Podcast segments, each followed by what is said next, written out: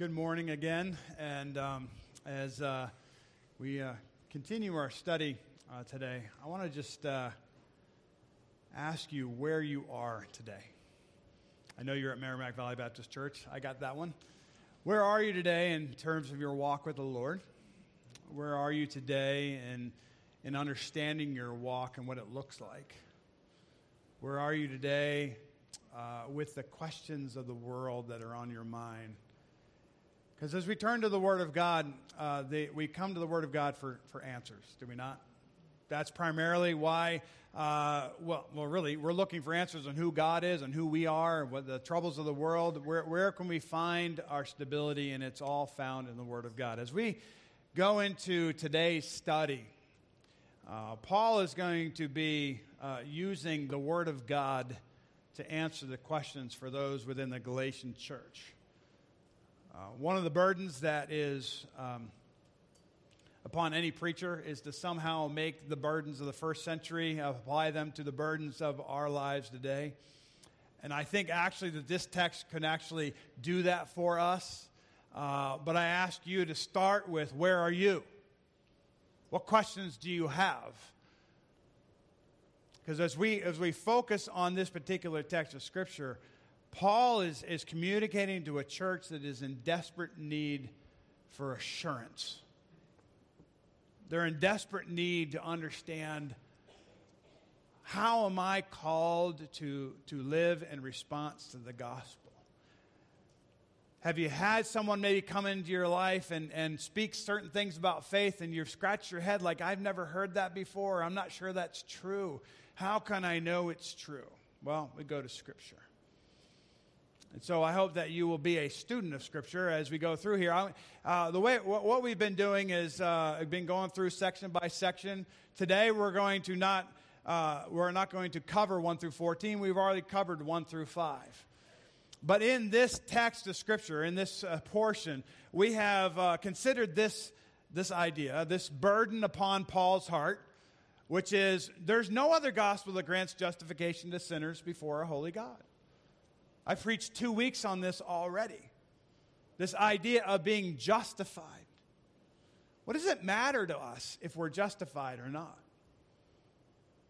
To be justified is the idea that although a sinner condemned because of that sin, because of, of one's faith in Jesus Christ, God the judge declares us righteous in his eyes because of what Jesus has done and because our faith in that, in the personal work of Jesus Christ. So when I think about justification, declare being declared righteous in God's eyes, I honestly don't think there's any better news for anyone in the entire world.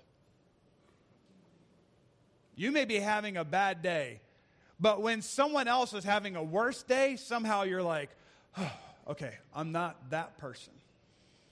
When you're having a bad day and, and your car won't start, your battery's died. And then you hear about someone whose house burned down. You're like, well, I'm only dealing with a dead battery, not the loss of all my possessions.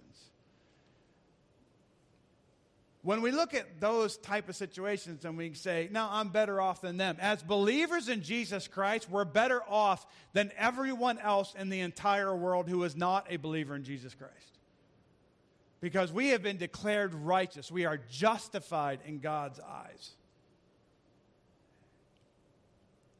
To go from being a sinner to being a saint, as they say, right? To go from being one who has deserved, had moved from the deserving condemnation of God to, to a declaration that there is now no condemnation for, in, for those who are in Christ Jesus, there is no better news. And that's what Paul's trying to communicate to the Galatians. They've had some people come into their church and they've stirred things up and they've caused some confusion. Now, that those same people, if they came into our church with the same message, we would not be confused because we have the Word of God, and also because uh, we're not dealing with uh, uh, an in, uh, in, depth knowledge of the way the Jewish church was, was practiced. And so that's what we're going to look at today. But so we're still in this idea of no other gospel grants justification. And so I hope that doesn't sound uh, just academic to you. I hope it's experiential for you. Because that's, as we, as we talked about verses 1 through 5, that was the point. Paul argues the doctrine of justification uh, by faith alone faith in Jesus Christ, in his person as the Son of God, who is God the Son, and of his work, the fact that he atoned for sin. He appeased God. He is our propitiation on that cross. When he died and the sins of the world were by his Father were placed on him. And when he died, he paid. The, the debt was paid in full. But it's applied to those who have faith in his person and in his work and what he accomplished on the cross. Paul just argued the fact that that ought to be true. This, this, this faith, this justification by faith alone, it, it actually, uh, he argues it from the standpoint of personal experience.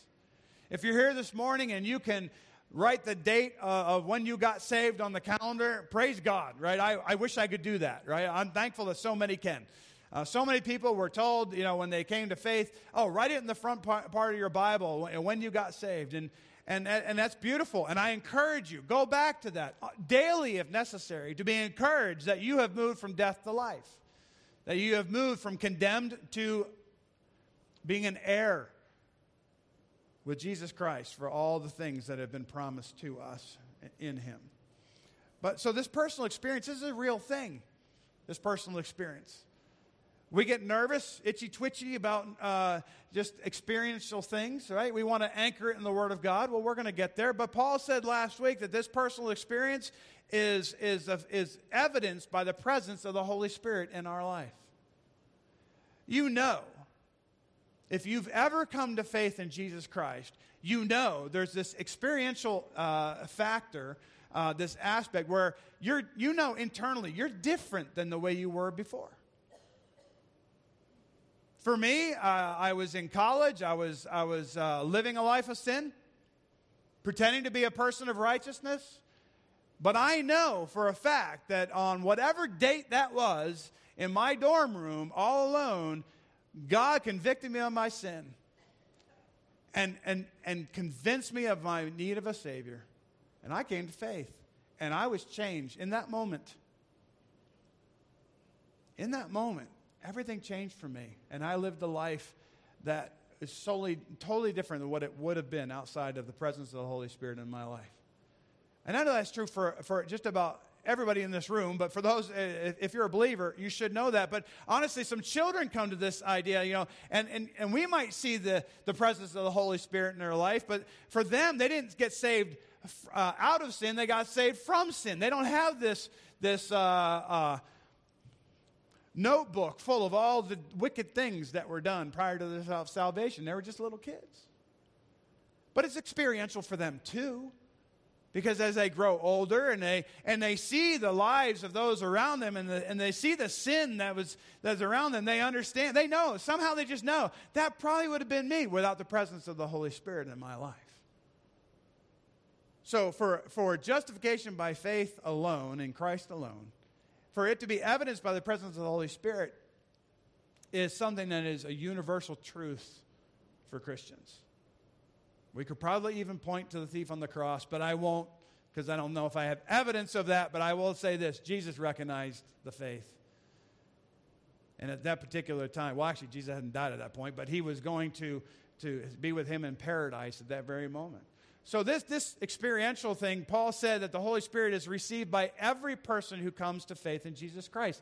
It's, that is definitely universal, no matter what age you are. I have, I do have a, a, strong compassion and a desire to see our older folks evangelized, not, not our senior saints. And it's not only our senior saints' responsibility. I'm talking about those that are statistically closer to eternity than most of us would think. Now, any one of us can die uh, now in this moment. There's people who have, been, who have died in churches, all right? But I'm saying there are people that need Christ, and we need to evangelize them. And it doesn't matter if they're little ones or, or uh, older ones or very older ones. The fact is that they need Christ, and every person who has ever come to faith in Christ it receives the Holy Spirit. He goes on to say that the Holy Spirit matures every person who comes to faith in Jesus Christ. That's what we, this is all what we talked about last week. It's the idea that we are in the maturing process. It's good news that we are redeemed. It's good news that we are justified and we are declared righteous in God's eyes. But listen, that knowledge is supposed to be lived out in the way we live our lives.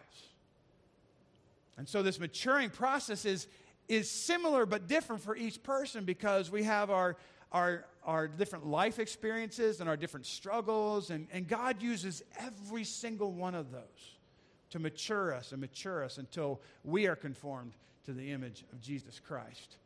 So those, these are all realities of the Spirit indwelling us. And so you know, we, we made this point last week that the beginning of our faith, so when we come to faith, and the perfecting or the completing of our faith is the work of the Holy Spirit. It's the making and maturing that goes on in our lives and in the lives of those that we are called to be a witness to.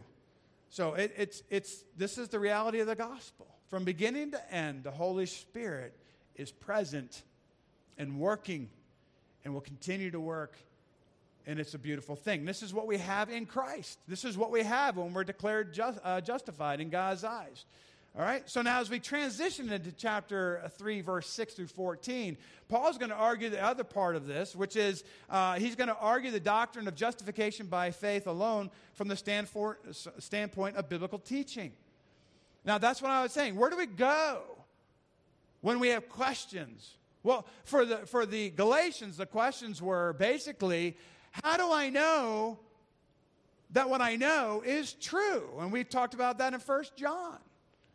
How do I know? Well, we go to the Word of God. And Paul, what he does as he goes through here, he goes through six Old Testament scriptures uh, as he presents an argument, or he argues that justification by faith alone has always been God's plan. How do I know that I'm a believer in Jesus Christ and that that faith, that simple faith in what he did on the cross as the Son of God, actually applies to me? And because that's what the Galatians were asking. We have these troublemakers coming in, Paul. We have these people, and I know you told us it's by faith alone, but these people are telling me I have to live by the Jewish law as well.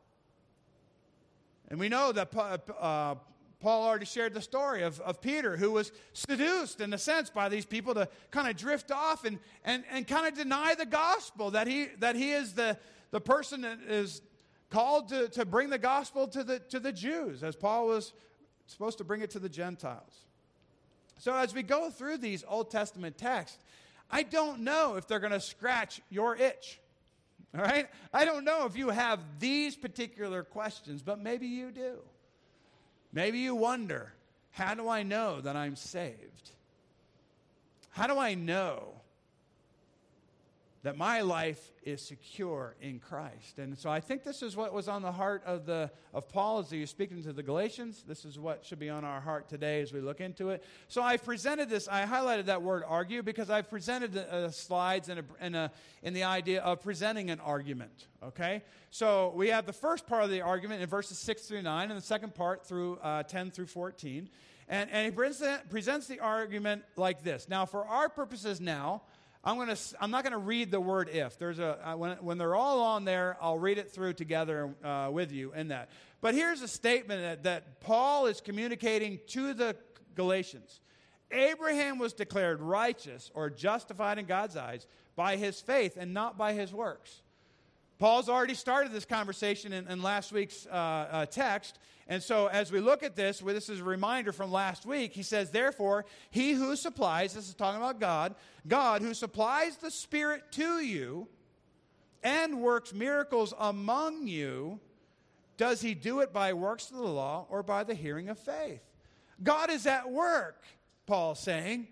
He's always at work, and He's at work in our lives today. And He says, Listen, this God who supplies the Spirit, the one, Galatians, that you have received through your faith, it's experiential.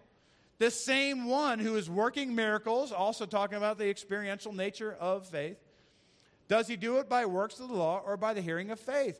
And the expected answer, and Paul knows it, and the Galatians know it. The only people that don't really know it are the Judaizers because they're, they're, they're somehow confused. But even those that were confused when Paul says this, they should come up with the right answer. Does he come up with a, by the works of the law? Did you get saved by faith and you have to live by the law? That's what we talked about last week. Paul says, God granted the Spirit and the, and the manifestation of the Spirit in your presence through the hearing of faith and nothing more. He says in verse 6 just as Abraham believed God and it was accounted to him for righteousness. This is the first of six Old Testament quotations that Paul uses to answer the questions and needs of the church in Galatia. And he says right from the beginning, he, they bring us up the person of Abraham. Abraham is known as the father of faith. Abraham, everybody loves Abraham. And You think about our world today, the three major religions in the world honor Abraham. The Jews, the Jewish faith obviously honors Abraham, right? The father of Isaac, the son of promise, the, the, the grandfather of Jacob, of which 12 tribes come on the scene. Certainly, we know all the way through there, Jesus Christ comes on the scene. And we, so, so Jewish, Jewish folks uh, honor Abraham. Christians, because of Jesus Christ, we honor Abraham. But even, even uh, uh, Muslims honor Abraham because he's the father of Ishmael. So we, we, can, we can sit there and say, this person, if there's any figure in church or in history that is uh, uh, kind of a key figure to study and understand, it's Abraham. Now, Paul is more than likely talking to uh, mostly Gentiles, but you have these, these Judaizers, these people coming in, and, and they're trying to connect faith in Christ with the observance of the Mosaic law, and it's causing confusion. So, Paul, as he's trying to dispel the confusion, goes to Scripture as we should go to Scripture. And maybe not these texts for what's on your mind and heart uh, that you might have questions about, but certainly that's where we are, are called to go. He says, just as Abraham believed God and it was accounted to him for righteousness. Uh, going back, it says, listen, the, the, the, he who supplies the Spirit, manifests the Spirit, and has granted the Spirit for the hearing of faith, He's saying this is true of Abraham. Abraham is the man that you need to look to for the example of this because Scripture says he believed God and it was counted to him for righteousness. And this is what it says in Genesis 15 6. And he believed in the Lord, and the Lord accounted it to him for righteousness. It's as simple as that. Now, we're going to study more about the life of Abraham next week and maybe even the week after, but we're going to, we're going to see that Abraham is this, this uh, key figure that Paul is using to, to con, uh, convince his audience of, of, of justification by faith alone uh, in, in Jesus Christ, right? The fact that this has always been the plan of God. He says, listen, uh, Abraham believed, it's as simple as that. And, Jesus, and God accounted it to him for righteousness. He was justified.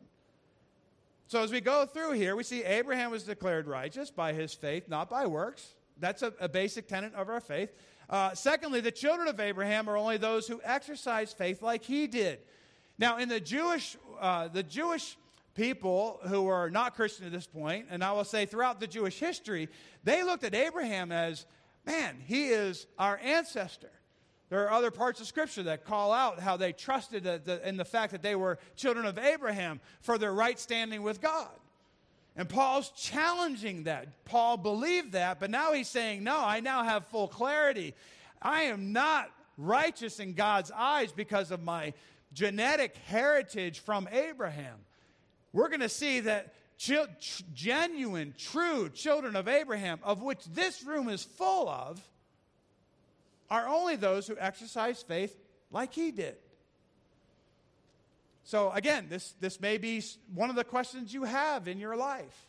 How do I know that I'm a child of God? How do I know that, that I'm in right standing with God? Well, have you come to simple faith like Abraham in Jesus Christ?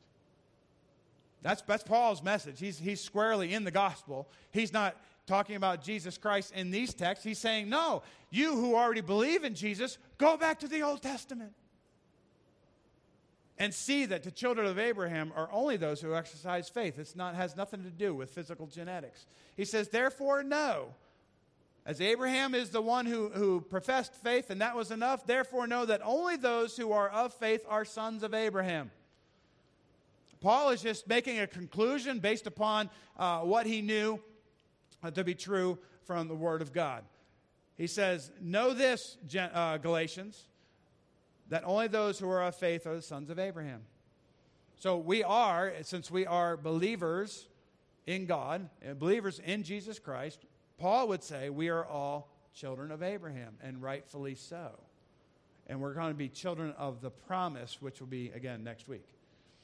Thirdly, he says, the scripture preached the gospel to Abraham who believed it. This is a fascinating little piece of scripture uh, text because it says here, and the scripture, if you, if I'll read it all, then I'm going to go back. And the scripture, foreseeing that God would justify the Gentiles by faith, preached the gospel to Abraham before, saying, "In in all, uh, in you all the nations shall be blessed. In you all the nations shall be blessed." But I want you to just draw attention. I don't have anything highlighted. And the scripture preached and the scripture preached the gospel. I don't know how many times I've read this and it doesn't stand out to me. Maybe it stood out to you every time you've encountered it. But this isn't saying, and Paul preached, and Peter preached, and all the apostles preached, or, or, or anybody preached. It doesn't say a deacon preached. It doesn't say a pastor preached. It says, and the scripture preached the gospel to Abraham beforehand. This is one of those texts of scriptures that is like, what does that mean? Well, since we're talking about Abraham, and since we know Abraham lived approximately 430 years before the Mosaic Law was written down, what kind of scriptures did Abraham have? So, what, uh, what is believed to be taking place here is the fact that the scriptures is God's word. God is the one communicating directly to Abraham. He is the one that called him from Ur of Chaldees. He is the one that said, Sacrifice your son Isaac. He is the one that has communicated and, and led Abraham as he walked through faith, by faith. The scripture is just some aspect of reference that God spoke and Abraham believed and then acted in that belief. So the scripture, notice this, foreseeing that God would justify the Gentiles. This is very clear that justification by faith alone in Christ alone has been planned, has been the plan since eternity past. This is God's plan unfolding. Paul is in on, on the end of it that, that uh, he's trying to encourage these genuine believers in Christ, but he takes them all the way back to the very beginning of Abraham to say, and we'll look at his life more to say he was a Gentile and, and, and not circumcised. That'll be next week. But he says, foreseeing that God would justify. We're being told by Paul that the scriptures told of this justifying activity of God was going to be applied to the Gentiles. And again, that's not a question on our, on our lips today. Most of us are not concerned of whether it's Jew or Gentile. Most of us are, have Gentile backgrounds, and, and we'll say, yeah, yeah, I know that one, Pastor. What's the point? The point is, God has been communicating this from the very beginning. Because we ask ourselves, what kind of gospel did Abraham have an understanding in? It says that in you all the nations shall be blessed. Was, was Abraham given all the details of the gospel? We don't know. Was he told that there was going to be Jesus? Was he told the name Jesus Christ? We don't know. But we do know this Abraham more than likely knew about Adam.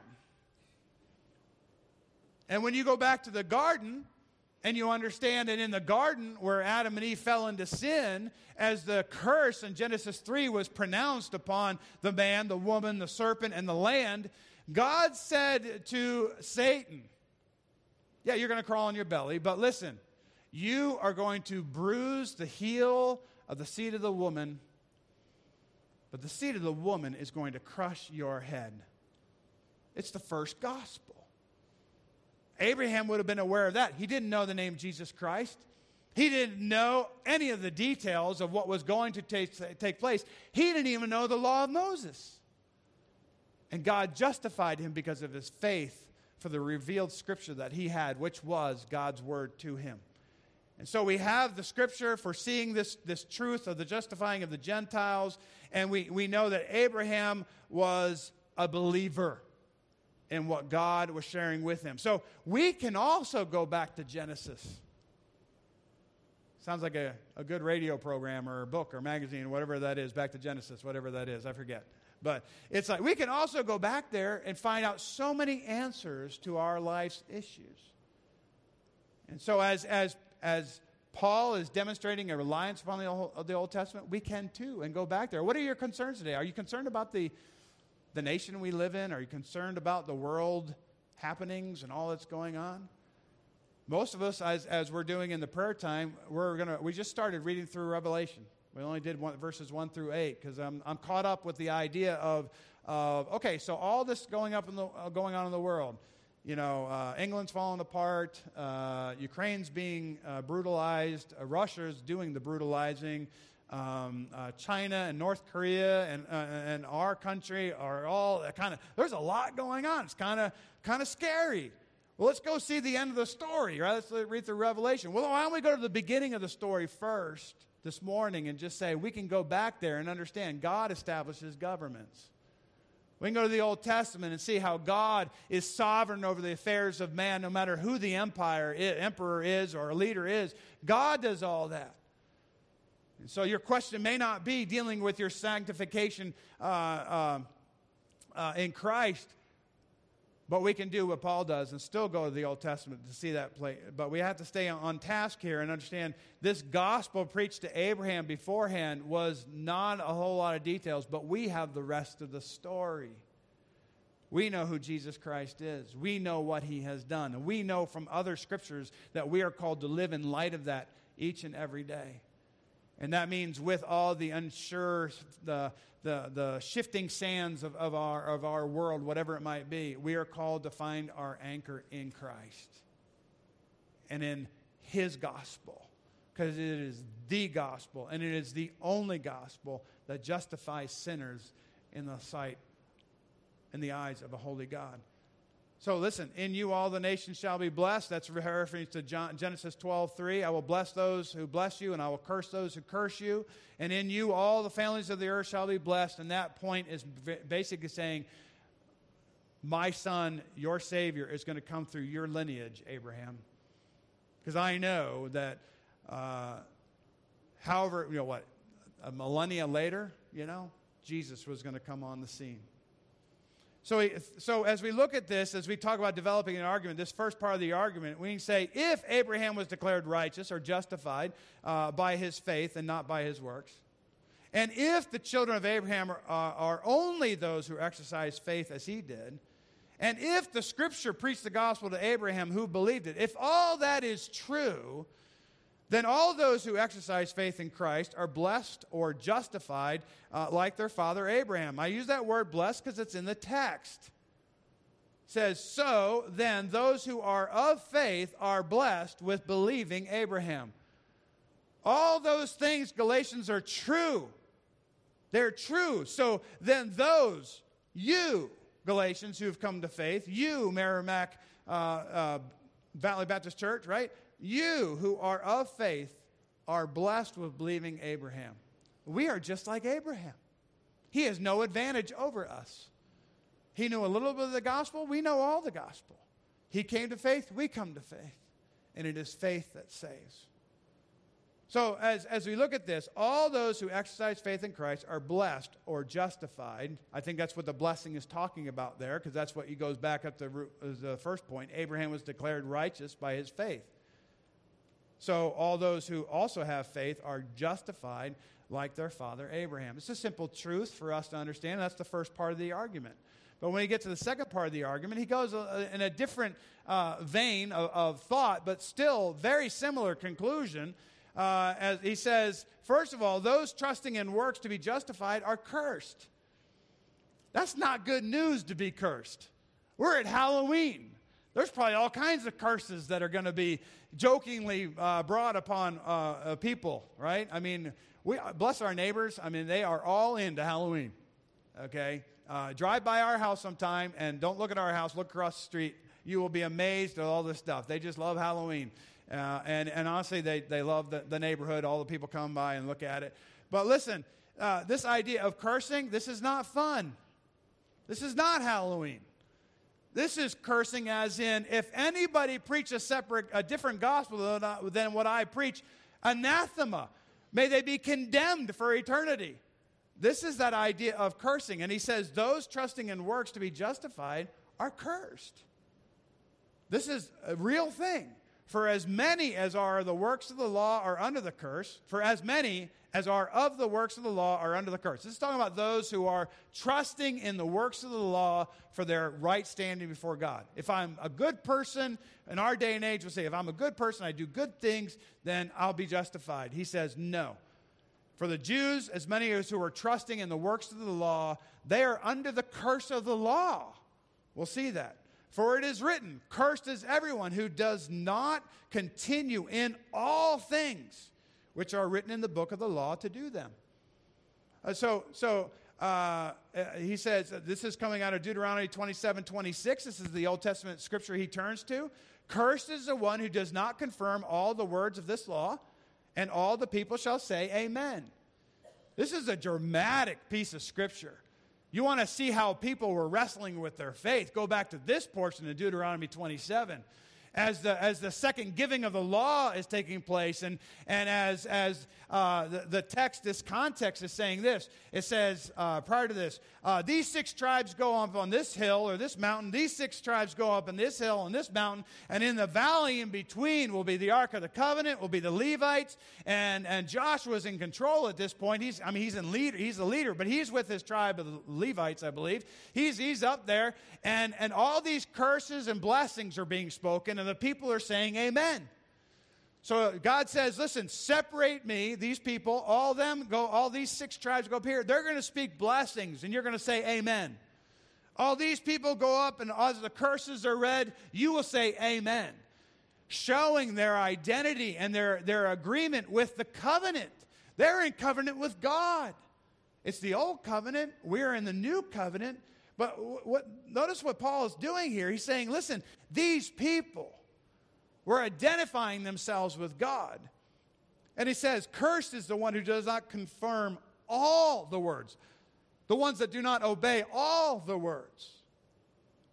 Uh, as we go back to the text uh, in Galatians, it, it's saying, Paul is saying, curses everyone who does not continue in all the things, who does not continuously practice all the things that are written in the book of the law to do them.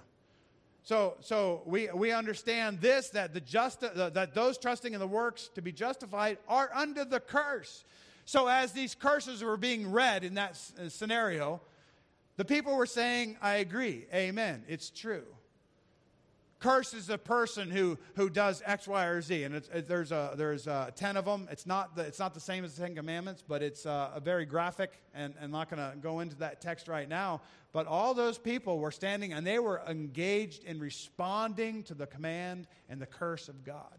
Anyone who wants to follow the, the, the Jewish law has to receive the reality of the curse if you break that law. And that's what Paul is pointing out.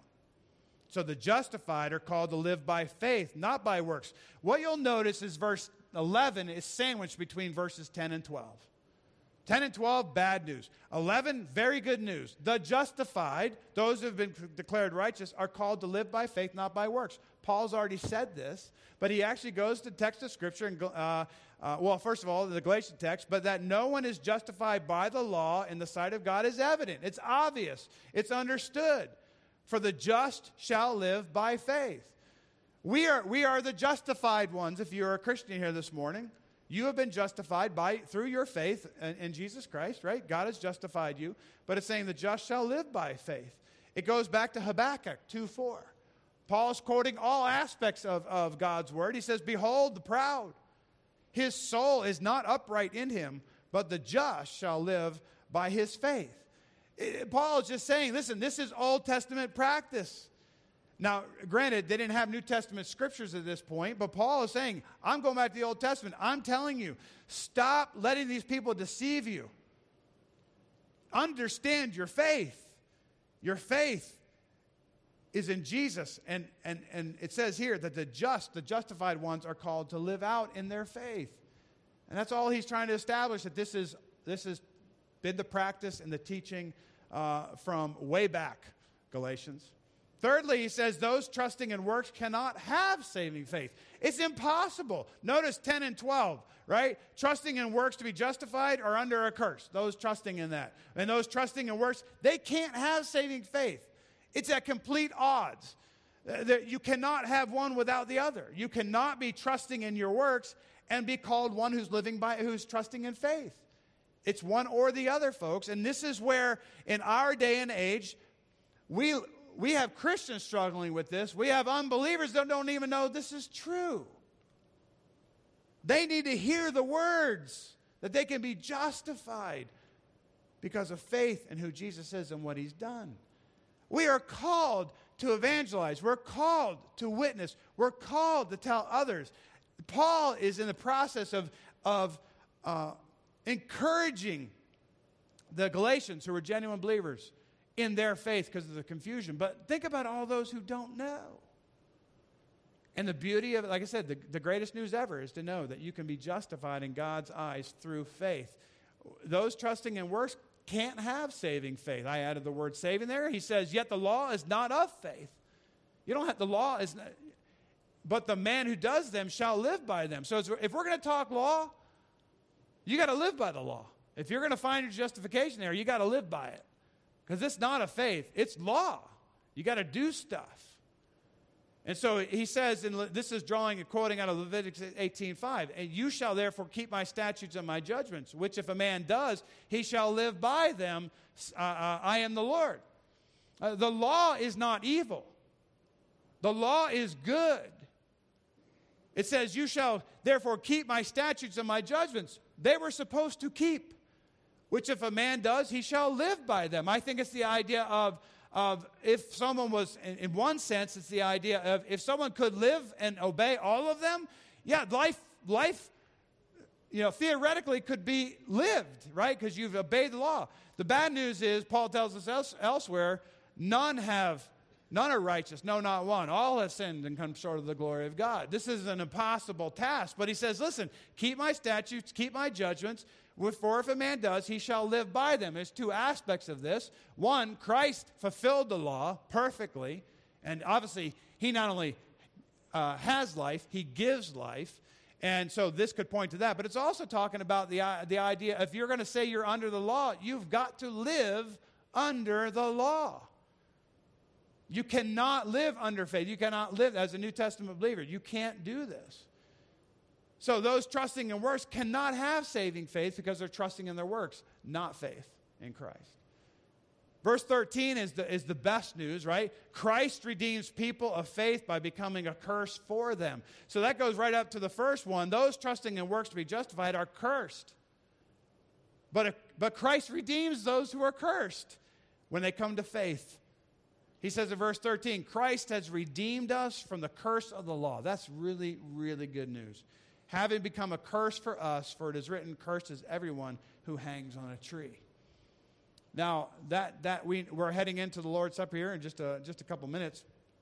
And uh, as we do this, I want to encourage you to understand the gruesomeness of this, of this scene, right? Christ has redeemed us from the curse of the law. To be redeemed is the idea of purchased at a cost, right? And so Christ has redeemed us. This is talking about Christians, talking about believers. And he's saying that Christ has redeemed us from the curse of the law.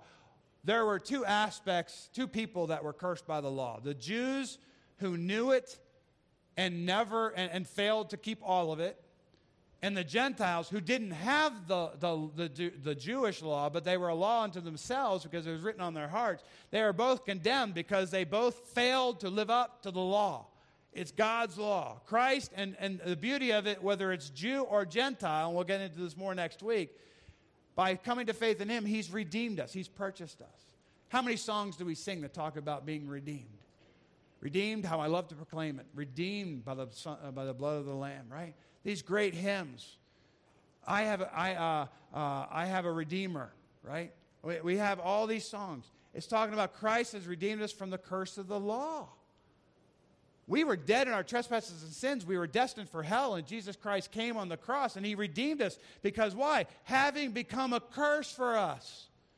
Jesus became the curse. What curse? For it is written, Curses everyone who hangs on a tree. Jesus was hung on a tree of sorts. We'll talk about that in a second. It's a quotation taken out of Deuteronomy 21 23 Paul, looking for answers to, to give the Galatians, he says, in this context, it's the giving of the law, and there's this aspect where if any criminal is actually hung on a tree, whether that be actually crucified in, in Jesus' day or maybe impaled, uh, maybe they cut down a tree and use the, the tree as, or maybe they leave the tree in the ground and they sharpen, they cut it off and sharpen to a point, but they impaled people as punishment. They killed people for whatever reasons that they, uh, whatever crime they were guilty of in, in, that, in, in that society. But he says, listen, if that takes place, uh, uh, in this text, as you go into the promised land, these are the things you got to obey. If someone has been killed by impalement or crucifixion, whatever you might call it, his body shall not remain overnight on the tree. Why? But you shall surely bury him that day so that you do not defile the land which the Lord your God is giving you as an inheritance. And so this that's the context of the Deuteronomy passage. Don't defile what God has given you. I've given you this land. I'm going to uh, remove the Gentiles from you, the Canaanites from you, and, uh, and you're going to be established. But what did they do? They sinned in many ways, and they did not uh, experience the fullness of what God had uh, hoped for them, right? So we, we see here that you shall surely bury him so that you do not defile the land. Well, Gentiles, or the, excuse me, the Galatians were not worried about defiling the land, and even are we, we are not concerned about that either. But notice this the, the Lord is giving you as an inheritance. But here's the truth that Paul's honing in on For he who is hanged is accursed of God. He's accursed. He's eternally, it's, it's the idea that the, the, the wrath of God is falling upon that person. It reminds me of 2 Corinthians 5.21. For he made him who knew no sin to be sin for us, that we might become the righteousness of God in him. This is the, the great transaction that takes place. And, and this, as we go into the Lord's Supper, is this true of you? Have you come to faith in what Jesus Christ, who Jesus Christ is and what he has done? for you, for your sin. I can't tell you how many people I talked about that will acknowledge Jesus Christ as the Son of God. They will acknowledge the fact that He died for the sins of the world. But they struggle with this idea of, of confessing their own sin and applying His saving sacrifice to their personal sin. They, there's a huge obstacle in their life. Why? Because they think they're that wicked of a sinner. They think that somehow they are the one that have fallen through the cracks. Folks, listen, if you're here this morning and you are struggling to know this one who, who was made sin to be sin for you, Jesus Christ became, he took the curse of sin upon himself so that you could experience his righteousness. You. For all your sins. You don't have to sit there and put yourself down. You are a sinner and you're in need of salvation, but God has provided a means of salvation. And that's what we celebrate at the Lord's Supper.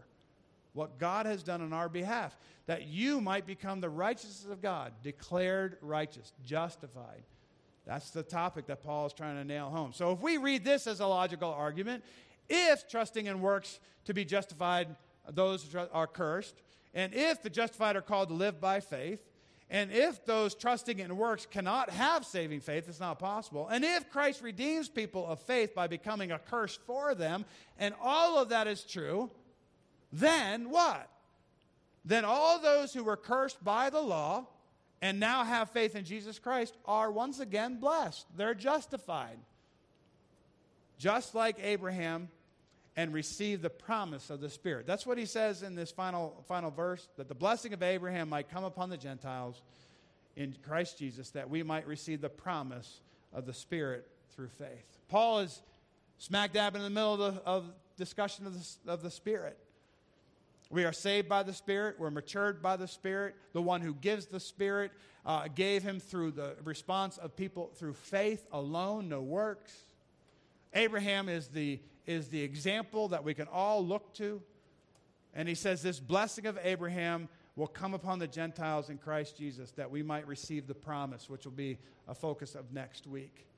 But here are the two conclusions. I'm not going to read them again. It's verse 9 and verse 14. Uh, you've already seen them. I just put them on. As Paul's developing his argument, it's a two part argument, but it's saying the same thing. We are justified by faith alone, in Christ alone, as revealed in Scripture alone. And I, probably, I forgot one of the alones there, but I will, I will tell you that you're not alone if you're in Christ. All those who've come to faith have received the Spirit. All those who are in need of maturing are going to be matured by the Spirit. And we will all experience this beautiful promise of the Spirit being justified like Abraham. So I don't know what questions you might have today as we walk through this uh, portion of Scripture uh, with him. But I, I say we have to ask ourselves is your faith in Jesus Christ? It's hard to be a, a, preacher up here week after week after week and ask such a basic question. But you know, week after week after week, there are people who do not know how to come to faith in Jesus Christ. And sometimes I feel like I fail in the simplicity of the gospel. But you can come to faith in Jesus Christ just by admitting your sin to a holy judge. And then when you come to faith in Jesus, He forgives you of your sins. If you confess your sins, He is faithful and just to forgive you of your sins and cleanse you from all unrighteousness. God is a forgiving God.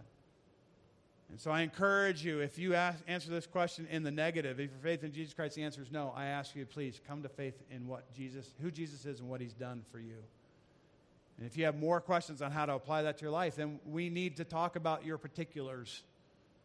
And I'm going to point you to Scripture. The person you talk to will point you to Scripture. Maybe an Old Testament passage, maybe a New Testament passage, but Scripture, Scripture is reliable. We can go to it for help. If you answer yes, then you are justified in God's eyes. And as I said earlier, that's the best news you could ever hear. And if your answer is yes, then you have reason to celebrate. If you are justified here this morning, we, we talk, when we participate in the Lord's Supper, we can celebrate this. We can celebrate the Lord's Supper uh, as, uh, as a testimony for what God has done. It's a visual aid that God has given us to make what we've just learned concrete in our minds and in our eyes. So if you don't have uh, yours, uh, please get one. But if, uh, if you do have it, uh, place it in your hand. We're to, I don't have the scripture for you on the screen, but in 1 Corinthians 11, let me just read to you what Paul says. He was talking to the Galatians church, to Galatians, uh, excuse me, to the Corinthian church, and he was saying, listen, the way you've been practicing the Lord's Supper is not glorifying me. You're being selfish. Some of you are, are, are getting drunk while others, uh, and, get, and gorging yourself while others are going hungry. He says it not, ought not to be so. So you ought to um, recognize the body of Christ. You should, you should recognize the people around you and engage in this in a community fashion and look out for one another. It says the way you're doing it is not right. He says, For I received from the Lord that which I also delivered to you. So Paul was in need of knowing how this was supposed to get done. And he's sharing what he learned from, from God directly to, to uh, the people in Corinth because they were doing it wrong. And he says, Listen, I need to let you know, Corinthians, that you are justified, you are delivered, you are rescued. For I received from the Lord that which I also delivered to you, that the night Jesus on the, on the same night in which he was betrayed, he took bread, this bread that we have here. You can go ahead and pull that out. That bread represents the body of Christ. And it was broken. There was no bones broken, but there was thorns placed in his head. There was a spear thrust in his side. Uh, there was a grueling walk with carrying a cross. What Jesus Christ went through up to the point of the cross was gruesome and ugly, and it was all real. And he did that not because of his own sin, but because of the sins of you and of me.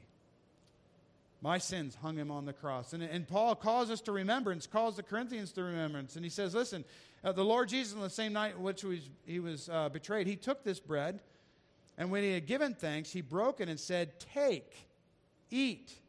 This is my body, which is broken for you do this in remembrance of me. So before you eat it, or you can eat it if you, if you, I'm just saying, we are called to remembrance for what Jesus Christ did. And so as we talk about Jesus becoming a curse for us, let's understand that's not a small matter.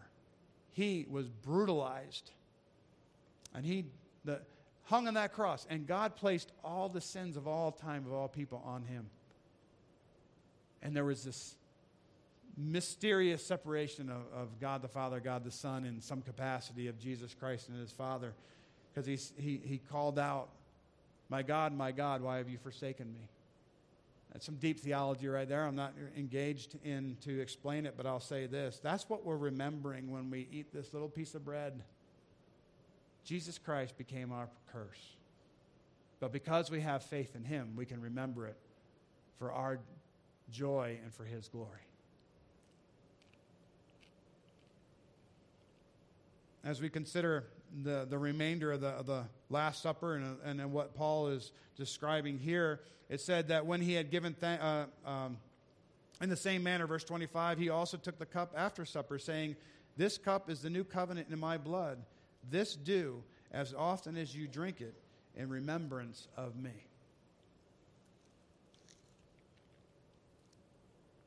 Our faith is in a risen Savior, one who died.